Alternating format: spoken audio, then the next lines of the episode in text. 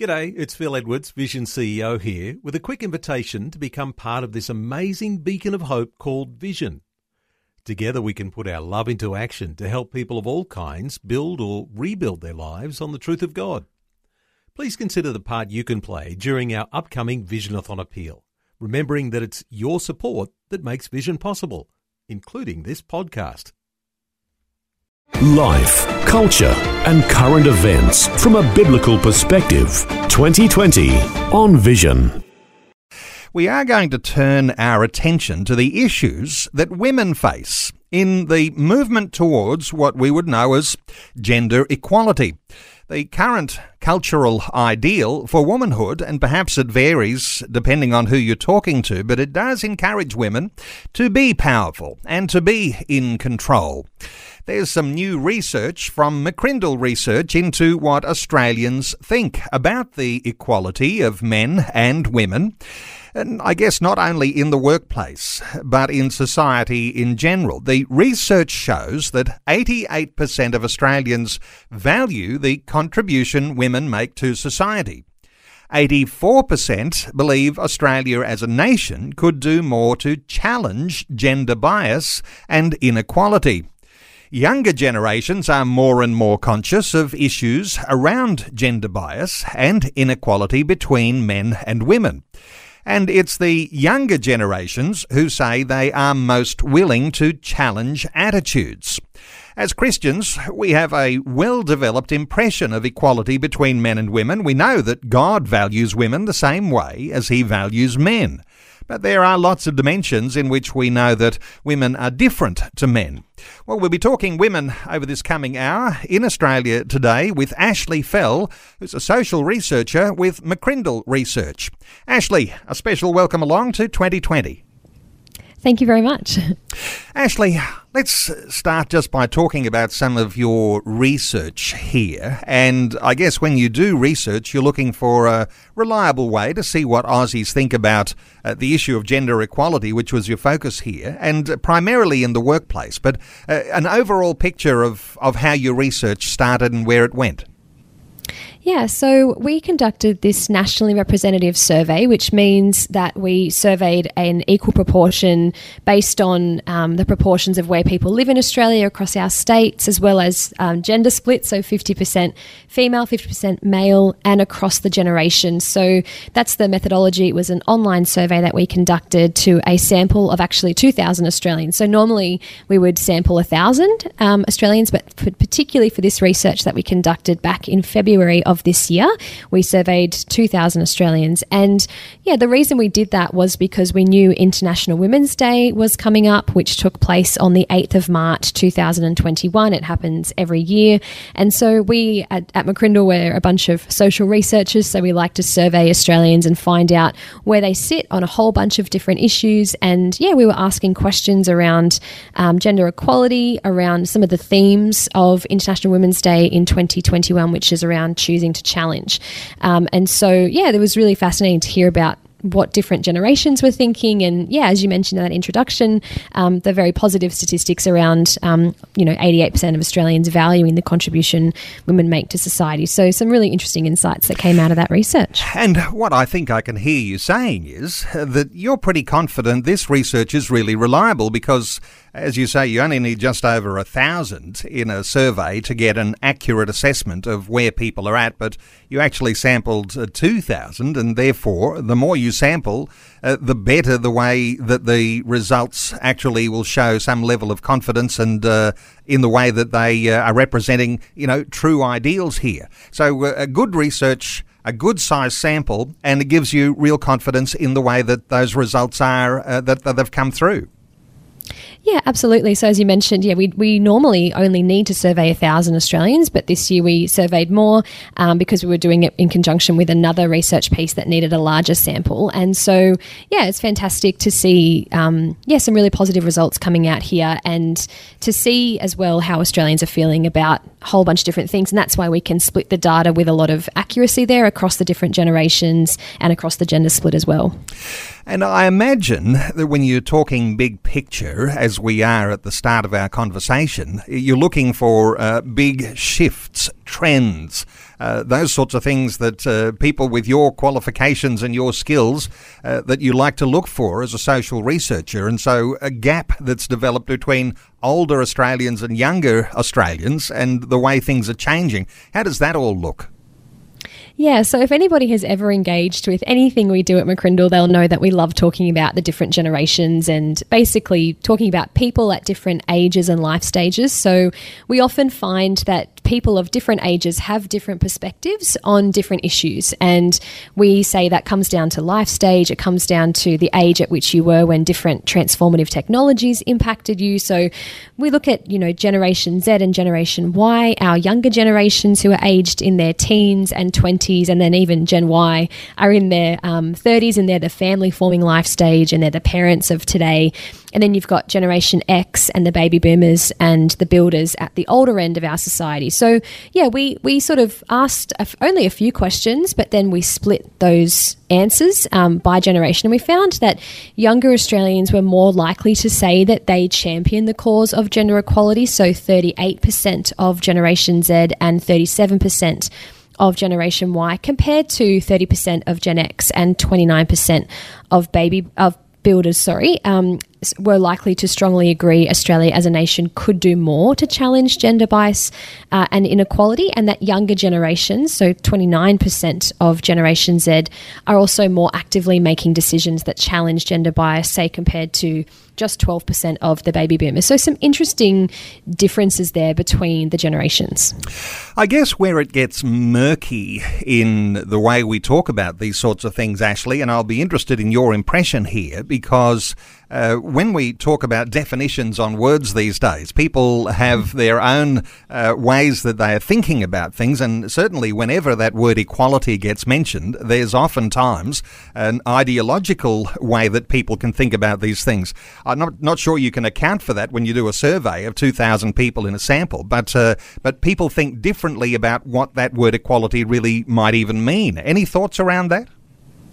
Yeah, and we're aware as well that we, I mean, as social researchers, we are often surveying Australians about their perspective on things. And um, yeah, we try not to lead them too much with too many words in the question or lead them to a certain answer. We want to be as objective and neutral as possible. But you're totally right in terms of people often bring their own perceptions, again, around some of those murkier words that lie within a question like um, equality. So people bring their own perceptions to that. So yeah, I mean, for us McCrindle, we're we're well aware that people bring those perceptions and we try and have that neutral stance and also focus on people's sentiment um, around that. So it, it is, I think, important for us to acknowledge that when we're talking about um, sensitive topics like gender equality. And again, you know, really positive um, sentiment here among Australians that 88% um, value the contribution women make to society. So that's a really great foundation I think that we're coming at this topic with, but then to delve deeper and go, okay, well, let's look at issues of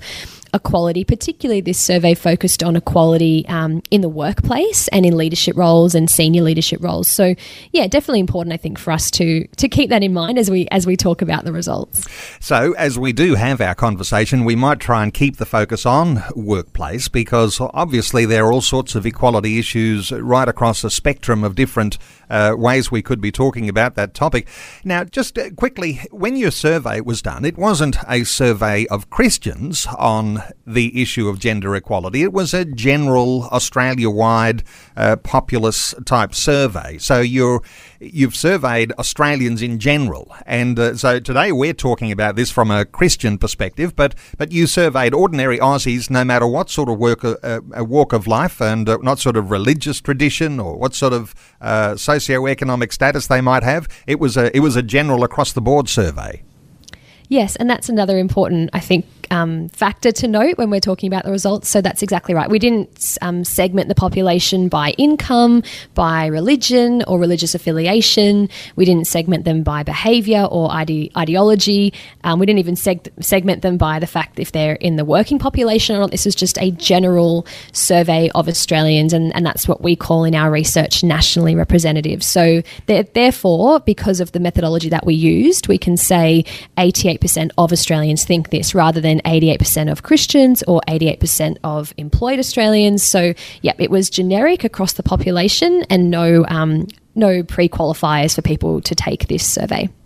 And uh, well, I did ask you before our conversation about your own Christian background, and you grew up in a Christian home, and you hold a deep Christian faith. And so many, I guess, of the social researchers connected there with McCrindle Research probably hold a similar sort of a faith position too. And I'm not making a, a blanket uh, assumption there, but uh, Christians, when we think about gender equality, uh, there are going to be some different positions and different thoughts that arise in that, aren't there?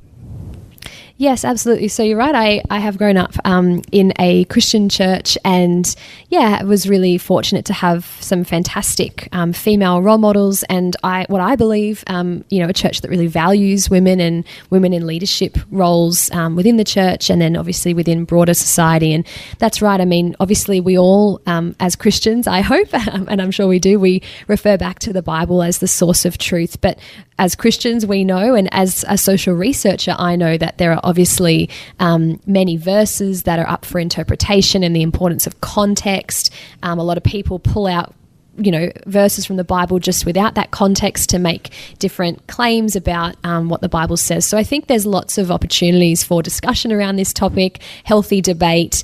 Um, but yes, I am a Christian, and so a lot of our our research, again, we're we're unbiased and we want to have a neutral position and find out what Australians think, but we do approach the topics from a Christian perspective, and we have that in our minds when we're when we're talking about topics like um, the value of women in society. Okay, well, I do want to invite listeners to join into our conversation today too. So there might be some interesting insights that might come. We'll open our talkback lines. Uh, listeners might like to join in one 316 316. We are talking about women and women in the workforce and the idea of gender equality. Ashley, as we come to to women in the workforce, there is a sense in which your research found that women are actually very well represented in the workforce, but very underrepresented in leadership roles. Now, this is an interesting one. Uh, give us a description here about what you think Aussies are saying through your research about women in the workforce and this underrepresentation in leadership roles. Yeah, so we know um, that in Australia um, and across more broadly across the world, uh, women comprise half of our population. Um, and it's, I think, really positive to note that half of Australians um, believe there is room for improvement when it comes to leadership roles. So we know that women are well represented in the workforce, like they are in the population. Um, about half of the workforce, or just under half, I believe, um, are women working in Australia today. And that's a rise we've seen over time because the role of, I guess, perception of women's roles have changed over time from just being around childbearing to um, having a role in society and having a role in the workplace. So that's around the perception over a long period of time um, around the role of women, but also today in Australia, um, we know that the cost of living, that housing affordability, particularly for the emerging generation of women and families and workers, means that it's not just enough for one person in the um, in a marriage or in a relationship to earn an income. Oftentimes, it needs to be um, both partners earning an income to support the family. And we've got more women um, in our education system now than ever before. Um, a lot of women, like a lot of men, a lot of our younger generations, starting those earning years with a HECS debt from university or other tertiary study. And so all of these factors mean we have more women in the workforce today. Women are well represented, which is fantastic. Um, but like you mentioned in that in that introduction to this question, there is an underrepresentation of women in leadership roles, um, on boards of directors of companies, um, in those higher paying roles. And there's a number of reasons for that. And as I mentioned just earlier, our most recent research that we're talking about now found that half of Australians, so about 48%, believe there is room for improvement when it comes to women having leadership or senior roles in Australian workplaces. However, I guess the inverse of that is a third of Australians um, believe Australian workplaces are doing well in this area. So we wanted to have that opinion because I think a lot of the time in the media you hear about these sorts of topics, and um, a lot of people can go, "Women are not represented, and we need more women," and and I think that's true to a certain extent. Um, but we have made some great progress in the last few years, in the last few decades, in fact. And so that's um, worth noting as well, and, and Australians are identifying with that. I imagine it gets beyond research and perhaps even into, you know, personal expressions about how this all happens because if we say that women are underrepresented in leadership levels and say in the boardroom or on the executive of a of a company, we might be asking why that is the case. And of course mm-hmm. this this includes, doesn't it, not only the women we're talking about, but the men that are on the other side of the equation here and and I think we're probably not leaving anyone out of this conversation, but if we're talking about what it is that keeps women out of these leadership roles, where do you think this might be going? Uh, is it a lack of assertiveness in the workplace? Uh, is it misogyny? Uh, is it the idea of uh, women have children and they take time out of the workforce and it interrupts a momentum? Any thoughts here, Ashley? And I'm not sure how the uh, the research might show here, but I'm interested in your personal thoughts as well. Yeah, so all I think it's a combination of all of the things uh, you just mentioned, and we did ask this. We asked a question, you know, around how Australians think workplaces are going with regards to women in the workforce, how Australian workplaces are going with regards to women in senior leadership roles, um, and then we did test a number of factors that we think Australians might have identified with, um, and so the the options we we we put in the survey, uh, we found 80% of Australians think a lack of support for women exiting the workplace for family reasons is a barrier that holds women back from achieving 50% senior leadership roles. And a similar proportion, 79%, said not enough flexible working options is a barrier another 79% think that there are not enough organisations who model women in senior leadership well. And I've heard this phrase a few times, and Mark McCrindle and I wrote a book last year called Work Wellbeing Leading Thriving Teams in Rapidly Changing Times. And I remember talking about this, and we talk about diverse workplaces, not just gender diversity, but cultural diversity and generational diversity, and what's happening in our workplaces today. And I remember we put in a, a quote from um, from someone in the book which talked about you know we can't be what we can't see. And that's often um, you know the role of mentoring. And i think mentoring within um, the church is a really positive thing. But in terms of workplaces do women have an opportunity to see older women um, ahead of them in their life stage or their career modeling this well, how you balance those competing priorities of family and work and all those things. So, not enough organisations who model this well or have enough women in those senior roles. Um, a similar 79% also think a lack of awareness among male leaders of where Australian workplaces are at and what needs to change um, is a barrier. And I guess that kind of points to sometimes even that hiring um, or promotion bias and maybe unconscious bias that Australians might have around um, what characteristics and qualities are needed um, in a leadership senior leadership position. And i think that points back to the, the differences um, that we have as women and men, but there's there's a lot of research that I've read. We didn't explore it in this particular study, but just around, you know, the differences between how a male and a female are perceived in a workplace and that kind of authority and strength and nurturing roles. So there's lots of different ideas around that.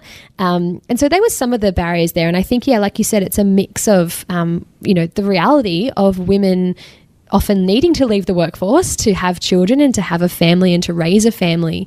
Um, but then there's other pro- um, barriers there as well around just a lack of um, examples in the workplace for women. The, the, the not there's not enough flexible working options, which we're kind of seeing a shift now with with COVID and the work from home era, um, and also yeah, lack of awareness among male leaders as to where Australian workplaces are at, what needs to change, and potentially some some hiring bias there as well. Life, culture, and current events from a biblical perspective. 2020 on Vision. We're talking gender equality today. There is a Facebook post that you can respond to at facebook.com forward slash vision radio asking the question today as a Christian, do you think gender equality between men and women is a good goal?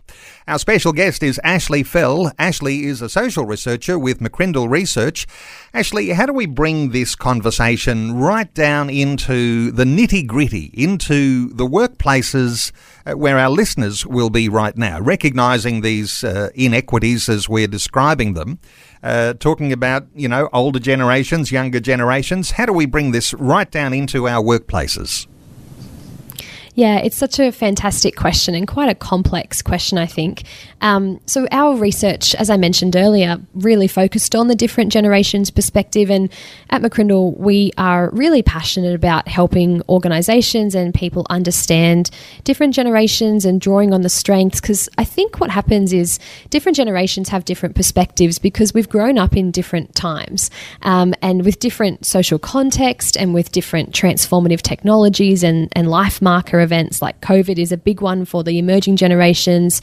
It's impacted us all, but particularly for them, if they're coming of age during a global pandemic, that's going to impact how they view work and how they view life. So I thought I would just give your listeners a little overview of the different generations just to help us get situated with where we all fit. Um, so our builders generation are age 76 and over, our baby boomers between the age of 57 and 75, our Generation X's between 42 and 56, our Gen Y's 27 to 41, and they're also known as the millennials. If you ever come across that term, that means Gen Y. Then we've got our Gen Z's aged 12 to 26, and our Generation Alphas aged under 12. And so I think it's really important for us to think about the age at which all of these generations are in 2021 and you know how they've been impacted because we see generation Z today as our students but they're entering our workplaces in big numbers. And I think it's important for this generation and for the Gen Ys, which is who I belong to, um, to acknowledge that we are standing on the shoulders of those generations who are older, who've gone before, um, and who have paved the way for the gender equality that we see in our workplaces today, but also acknowledging that there's still work to be done to get more women's perspective and more female perspective onto those boards and in organisations at a leadership level so that you know we can get a balanced view of um, different perspectives. And even across you know age groups there's another whole conversation around not just women but then generational diversity and the value that different perspectives bring to those conversations. So yeah we really see that the younger generations aren't afraid to stand up and speak about their expectations of diverse and representative workplaces. We think that these emerging generations are going to be uh, what we call post dialectic in their nature. So they're going to look, I think, for ways to have a career as well as have a family. And so, how we can support them um, in that endeavor with greater flexibility, support for women as well as men, um, mums and dads leaving the workforce, and organizations who model that well. So, I think there's some examples, and there's lots of creative solutions organizations can do, I think, to get that broader, diverse um, perspective. And our research also found that 90% of Generation Z um, so those sort of workforce entrants today think there's not enough training for organisations in how to recognise and push back against hiring bias. That's another thing that organisation leaders can keep in mind and a way that they can sort of, yeah, maybe rectify the mix um, in their workplace and, and how women perhaps are potentially viewed. I guess we often will like to say uh, the government needs to be involved in this and legislation needs to put things straight, put things right. I wonder if you've got any thoughts on what government might have as responsibility for legislating workplace equality or the other side of the equation there, what responsibility do we personally take for the way that that equality happens in our own workplaces? And, and for women who are listening in, uh, what responsibility do they take to actually break the mould and uh, don't wait for legislation and governments to uh, get involved and interfere, but actually to press on and uh, take their God given capacities uh, to the levels where they can be a real influence in their workplace? What are your thoughts on two sides of that equation, Ashley? Yeah, it's really interesting. So, we actually conducted a very similar study a couple of years back. And in the most recent um, survey from 2021, we didn't ask this question, but we did in the previous survey. So, we asked the question in an effort to move organisations towards the goal of having 50% women on boards and in senior leadership, what is your view on implementing quotas on this with repercussions for not reaching that quota, such as penalties and companies not being eligible? So, we've sort of acknowledged from our study that or, uh, that Australians think more can be done to achieve more equality in senior leadership roles across um, between men and women. And so, yeah, that question around well, how do we get there? Is it an individual's um, and an individual organisation's responsibility? Um, I think in a really ideal world, every organisation would be valuing this, but there, are, of course, are some that don't, um, or some that aren't doing that. And so, like you mentioned, how how can how can bodies like the government step in, and, and is is that um, a viable option? So we found that more than three in five employed Australians agree that quotas should be implemented on organisations having 50% women on boards and in senior leadership positions. Of the 64% who agree, because we did a scale of agree and not agree in different levels of strongly agree or slightly agree. So, of the 64% who agree, 16% are strongly in support of this, while 24% are somewhat in support and 24% are slightly in support. And I remember having this discussion with Mark and with our team internally because it's really interesting insights. I think a lot of Australians from our research are acknowledging that we want to do something, we want more to be done. But there's still some reservation around that that forcing organisations to do that because we don't want to have a tokenism culture or a tick a box culture in our workplaces where women are getting those leadership roles maybe for the wrong reasons. But we still think, um, I'm talking from the Australian perspective from our research here, a lot of Australians think that there should maybe be something implemented for that. So I think that's really interesting, and and I personally think yes, there is a responsibility on um, on organisations to be aware of what's happening, and I think that falls to the responsibility of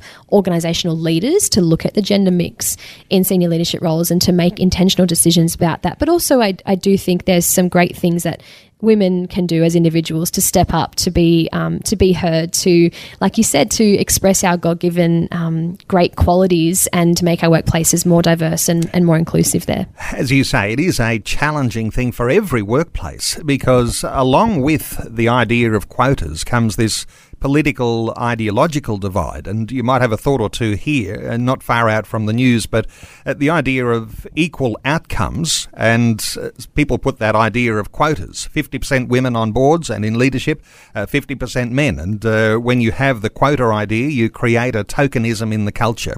The other side of that, of course, is the idea of equal opportunity, where equal opportunity is created and then men and women are competing for the same opportunities. And then the challenge comes is to how women and as you say, lack of role models and all sorts of things in there that might be holding women back, how they might aspire to those senior leadership roles. This political ideological divide gets pretty messy and pretty controversial, doesn't it? Yes, absolutely. And it can be really tricky to navigate um, as as women and as leaders. And I think, yeah, I think there needs to be a little bit of both uh, in terms of just organisations being really aware of the opportunities and and who's vying for those roles, but then also, um, yeah, the just from the start having some equal opportunities there um, and making sure women are stepping up. And I think there's some real, uh, in our book that we wrote last year, we talk about the need for leaders to equip, um, encourage, and empower and entrust their teams. And I think there's a real role here for organisational leaders to step up and to see when you see something in someone, I think this is really natural for a Christian to do. You see something in someone, you see a quality that maybe they don't see in themselves. Um, you speak that um, into their life and you encourage them in that way. And that's the role of a leader to encourage the people they're leading. Uh, and so, yeah, I think there is definitely a mix there. But like you said, it's it's a very tricky topic. And there's plenty more to come in our conversation. Ashley, let's start this segment with uh, taking a, a call or two from listeners. Let's first of all hear from Gordon in North Mackay. Hello, Gordon. Welcome along. Hi, Neil. Gordon, what are your thoughts? You're talking about, okay, gender equality. I know that the state government has actually brought that in. But the problem with it, they wouldn't appoint a board just recently until they had 50% women. The women that were in there felt threatened in the sense that they were actually were originally um, promoted to the board on their merits or their qualifications.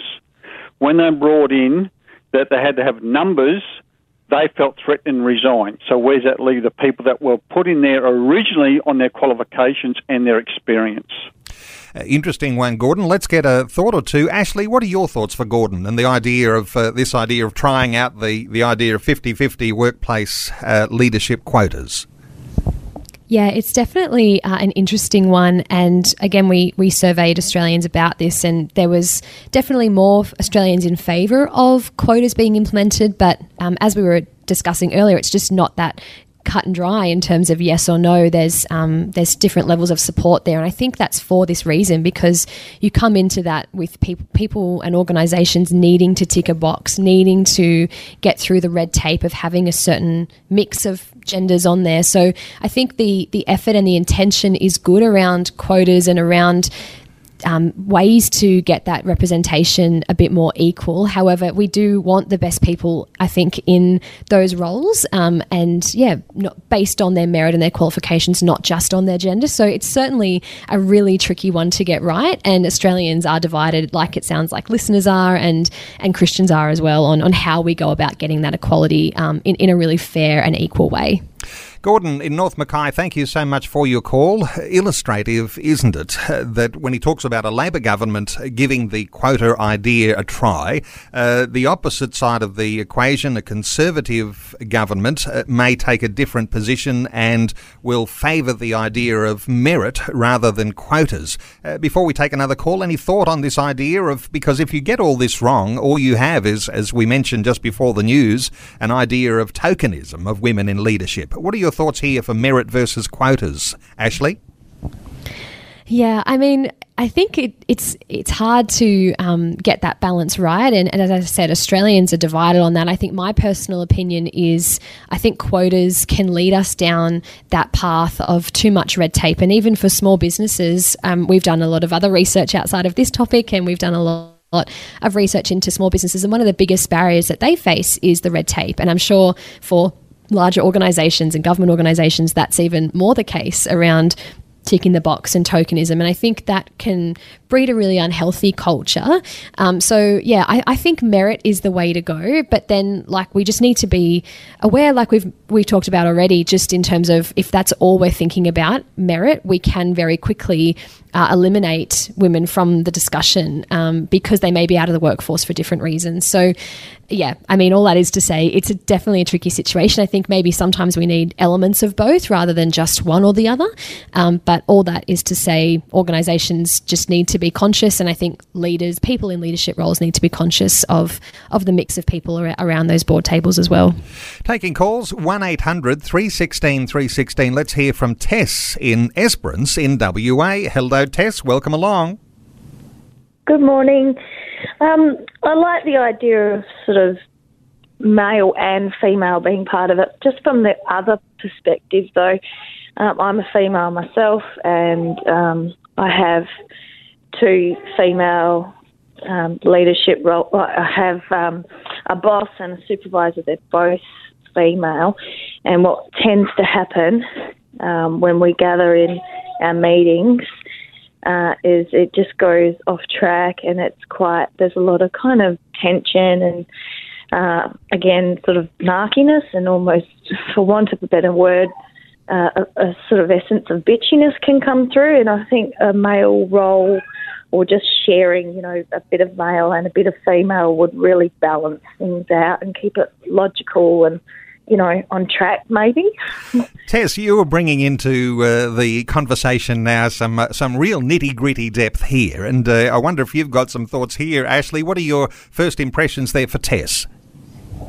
Yeah, I can identify with that. I've I've been in conversations before in situations in the workplace and outside of it, um, in different sporting teams. You know, where there's only women and there is a certain way things are spoken about. And I, what came to mind when Tess was sharing her story, which I thank her for doing because I think that's really helpful when we can hear people's stories and, and hear different perspectives, um, is something that Mark and I were writing in the book last year around organizations are best um, when we're representative of the culture that we are um, in. And I think we talked about this earlier, Neil, in terms of the fact that 50% of our population of our society in Australia and the world is women.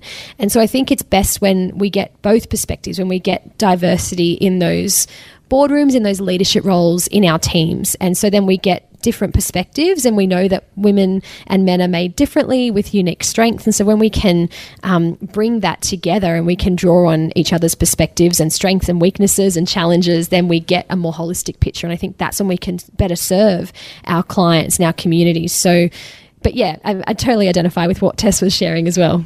Okay, Tess, thank you so much for your call. 1 800 316 316 to join in our conversation. You can also uh, respond to our Facebook question today, which says As a Christian, do you think gender equality between men and women is a good goal? Uh, let me just come straight to one uh, comment from a listener, and uh, she says, interestingly, listening to this morning, and wondering why God is absent from the conversation. We should be encouraging women to allow themselves to look after their children at home and focus on how they can be supported rather than running after the woke crowd and desiring what they want rather than following God. Now, that's an interesting one. I'll get your impression and we might talk about an element or two of that. Uh, what are your thoughts for Sharon? Yeah, I think that's a really important point uh, to make. And yeah, as I, as we talked about earlier, um, this particular survey is around women in the workplace, and it's not of a Christian audience. It's just of general Australians. But certainly, um, you know, from my own perspective, I certainly think that's really important to think about um, God's intention for women and the unique skills and the unique um, bodies that we carry and unique um, roles that we can do in terms of childbearing and um, and roles of mothers. And even though that's changing and that's changed over time, just in broader society, that you know, it's not just mothers who can nurture and care for their children. Fathers can do that um, in a really amazing supportive way as well. Um, I do think there are unique ways of living and ways of interacting both in the family and in the workplace. Um, and it's really important, I think, for the emerging generation of workers who are coming through, who are Generation Z and even Gen Y still to a certain have we still got you, Ashley? Uh, Ashley seems to have dropped out there. Uh, Ashley, if you can hear me, uh, you might need to just re- try to reconnect. Uh, so uh, uh, we will uh, continue our conversation in just a few moments, and I'll just see if we can uh, wait for Ashley to reconnect. Let me just pick up on something that Sharon mentioned. She said, listening to this morning, wondering why God is absent from the conversation. I want to tell you that God is not absent from this conversation. Uh, we did start in an introduction talking about the way we think of equality, and we can certainly come back to uh, one of my favourite verses, as you might imagine if you're a regular listener, back to Genesis chapter 1, verses 26 27 men and women created in the likeness, the image and likeness of God. Absolute essential equality in there. Uh, we might have pursued the idea too that uh, that you know where is God uh, in this conversation, uh, talking about women, in fact, in workplace places today. Uh, given that the idea of women's liberation and uh, workplace opportunities, uh, the uh, ability to vote, these things emerged out of Christian society. So to say that God is absent in all of this, actually, what we're talking about women in the workplace, uh, we're talking today and grappling with and uh, challenging ideas about what we might think as Christians around women in the workplace. So uh, uh you might like to contribute more along that conversation, uh, just to talk about women uh, certainly women in the workplace, uh, women in general, uh, just the way that Jesus absolutely smashed the mold of what women were in in the first century, absolute oppression of women under the Roman Empire. But Jesus certainly took that and changed uh, dramatically uh, the way that women were perceived and uh, those conversations that Jesus had, say with the woman at the well. Now, and uh, so we uh, we got all sorts of uh, different conversations that Jesus had. It was women at the resurrection. Remember, it was women's stories at the incarnation at Jesus' birth. So women have a dramatic role to play in all of that. And I think we have you back, Ashley. Yes, I'm here. okay. All right. I'm just uh, taking that moment. I'm glad we've reconnected with you, and uh, listeners might know that uh, Ashley's not in the studio with me. It's a wonderful connection here, but uh, Ashley is, in fact, in Sydney. We are taking calls on 1 800 316 316. Uh, we can talk some more about the uh, God aspects of our conversation, but let's take some more calls. Debbie's on the line from Charleville in Queensland. Hello, Debbie. Welcome. G'day, how are you? Good, Debbie. What are your thoughts? Well, hey, I'm a woman. we'll celebrate that with you today. I'm proud of it. Good. Yep, I'm proud of it. Um, I have two very hardworking daughters. who live in Brisbane, but neither of them are married, and I will stress that because, hey, look, um, who's going to look after the kids? Speaking as a married lady, you know, I'm seeing so many kids being left behind because both mum and dad are actually working. And look, I, I grew up um, in a hardworking family myself. Um, I've always stressed, you know, working hard to get where you want to go. I, I have um, several degrees in music. I also have um, a degree in hospitality. I am at the moment looking for work in hospitality. So, yeah, I know all about women in the workforce. I know, you know, um, a lot of the stuff that they tend to face. I also know that there are a lot of women who want to just be facsimile men. Hey, God made us different for a good reason, and that is that somebody has to look after the kids. Somebody has to invest in young people's lives so that when they grow up, they've got a good idea of what being an adult is. Wonderful stuff, Debbie. Let's get a thought or two from Ashley. Yeah, thank you so much, Debbie, for the call and for sharing your story. And it's great to hear that you're proud to be a woman and you're raising, obviously, two great um, daughters there and their role in their respective lives and communities and workplaces. I think Debbie touched on something really key, particularly for the next generation of women who, um, as we've explored a little bit in the chat today, are looking to um, be in the workforce, who need to be in the workforce in some areas because, again, we're, we're looking at living in a different world, cost of living, more women in education, more women coming out of education with a HECS debt or a tertiary debt, starting those earning years in different circumstances to how generations of the past did, um, as well as, as we've talked about today, the, the different role of women in the workplace and the value we know they bring. And I think for us, and we, we talked about this in our in our work wellbeing book last year, that work is not just a place we go to earn money. Work is a key part of our sense of contribution, our sense of purpose. For many of us, it's our vocation, it's our key ministry opportunity to share the gospel with people. And so work so much more than just where we need to go to get paid. But obviously, that that forms a big part of why we often work. Um, but I think for the next generation of women, there is that real challenge, and I personally find this as well. I love my job at McCrindle. I love coming to work every day. I love the challenge. I also want to become a mum one day, um, if that's in God's plan for my husband and I. And I do face that challenge of I, I love to take time out of the workforce and raise my children, but I also want to further my career, continue to be challenged, continue to have that place of community. So I think that's that's a real challenge for um, for young women of today. I think it's also a real opportunity that we have, um, but there's some yeah, there's some key challenges just that exist around that and, and the role of women um, in in doing those two things. Debbie, thank you so much for your call. 1 800 316 316. Still maybe time to take another call or two. Let's come back to uh, the idea of Christians and the conversation that we're having today. And I mentioned a, a few things the essential equality of women. We might be able to talk about the way that men and women are wired a little differently, and uh, that might uh, give some insight too into uh, pay gaps and such things like that. Uh, what are your thoughts if we were just, uh, you know, uh, asking your opinion here and running out of time here? But the idea of wage equality often comes up, and some people will say there is no such thing as wage equality. People are, uh, whether men or women, being paid the same for the same uh, work. but what are your thoughts here around wage equality? Yeah, so I was looking up um, on the Australian Government's Workplace Gender Equality Agency, um, often termed WGEA, um, and there they have a lot of interesting insights and statistics on the gender pay gap. And yes, I know a lot of people sometimes wonder if that does exist, but according to them, um, there is a, a pay gap here. And on average, um, men working full time earn about $25,000 on average a year more than women working full time.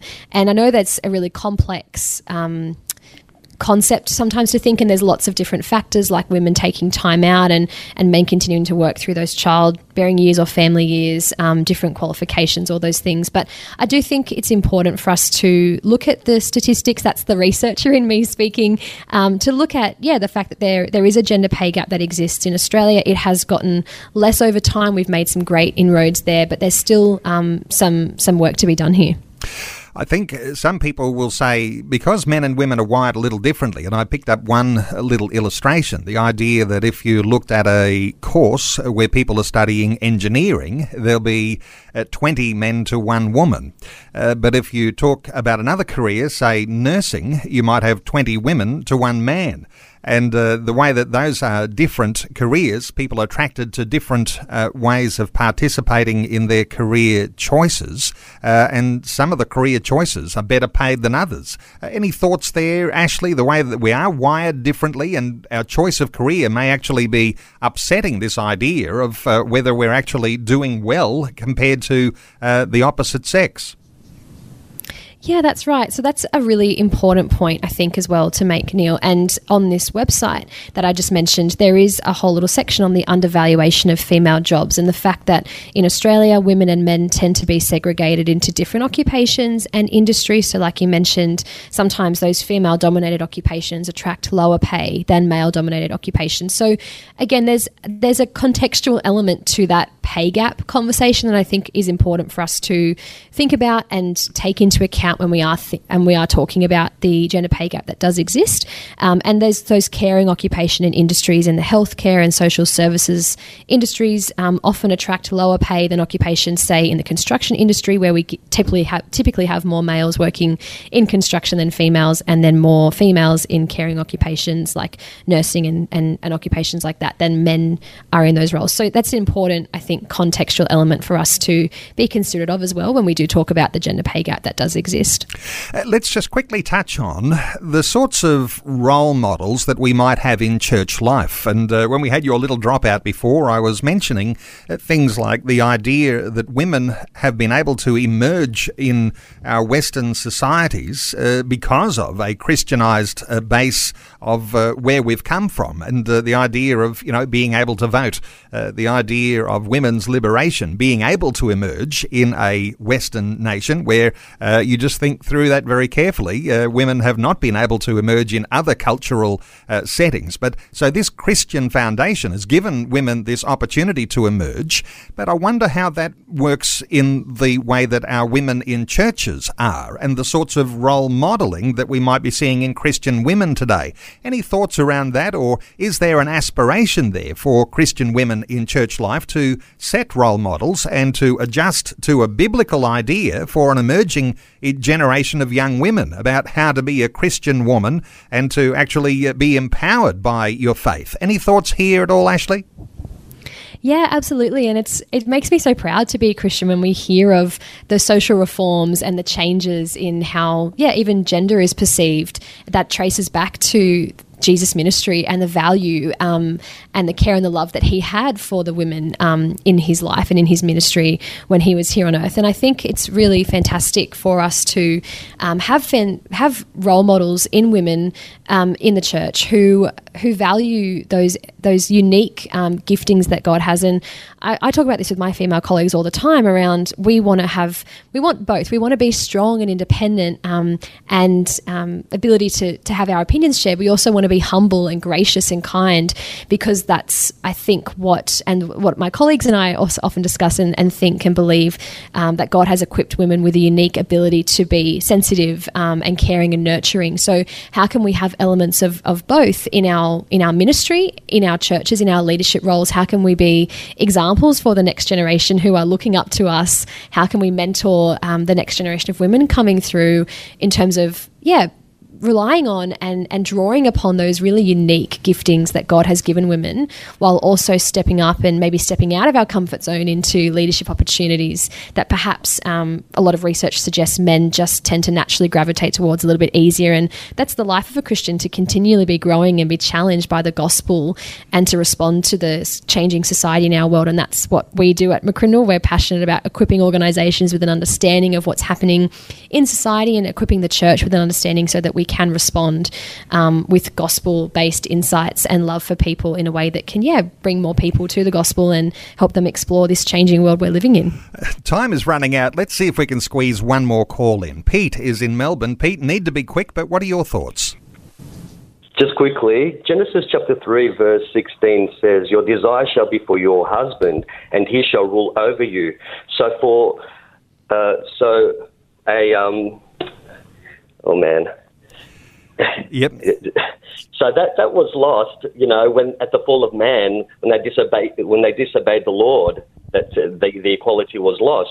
The gender equality emerging today is a destructive social construct. God gave strict laws among the Hebrew nation, giving men and women unique roles that are just and work well. Remember, in um, Proverbs chapter 31, it mentions about the virtuous wife, not the virtuous woman. So God bless you all. And Well- Jesus is Lord. Pete, uh, you've actually taken us into a whole new deep uh, area here. We might need an expert theologian to be able to unpack, but let me just uh, just see if I can summarise something here. Uh, Pete uh, mentions uh, Genesis chapter three, the idea that under a curse. Uh, women are relegated to the pain of childbirth and men to working the ground uh, by the toil and you know blood, sweat, and tears uh, to be able to survive. And there is a certain sense in which there is curse. Uh, what we see develop then through Old Testament times and perhaps into New Testament times is this idea of submission.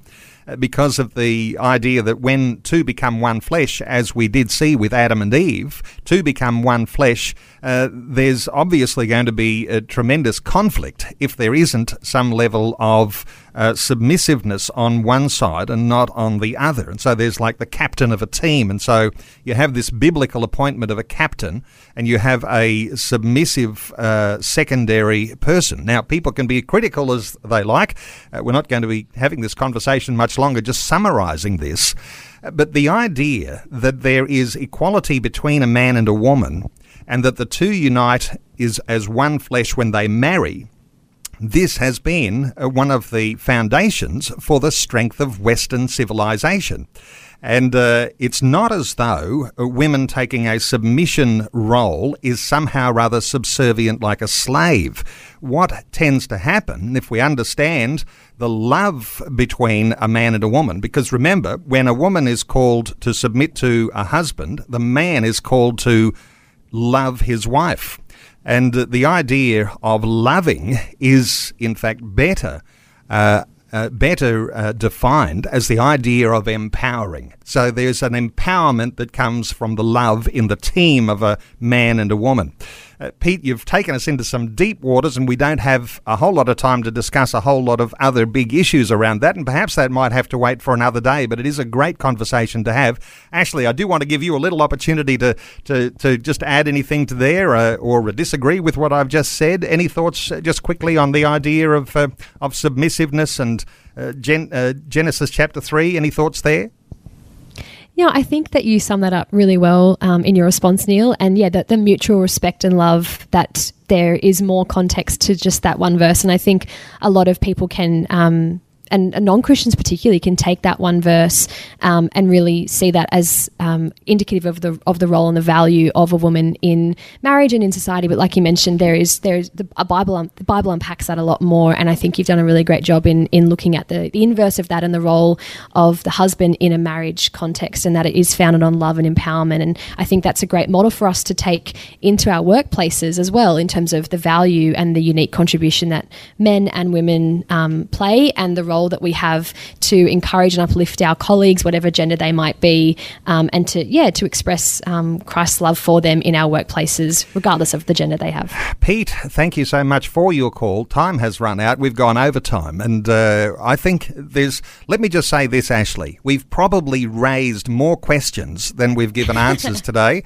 Uh, but uh, look, in your role as a social researcher and uh, reporting to us today on these trends and talking about the way you've unpacked some of those things in your book called Work Wellbeing Leading Thriving Teams in Rapidly Changing Times, uh, when we bring into that our Christian dimension, when we're looking for biblical foundations, what does God say about equality between genders. Uh, those sorts of things are really, really important. My encouragement is to listeners to explore those all the more. I'll encourage you to get a hold of the book written by Mark McCrindle and Ashley Fell, Work Wellbeing. Uh, you'll be able to find that. Uh, certainly visit the mccrindle.com.au website. Uh, you'll find it in good bookstores, uh, wherever uh, you're looking, uh, but simply Google Work Wellbeing uh, by Mark McCrindle and Ashley Fell.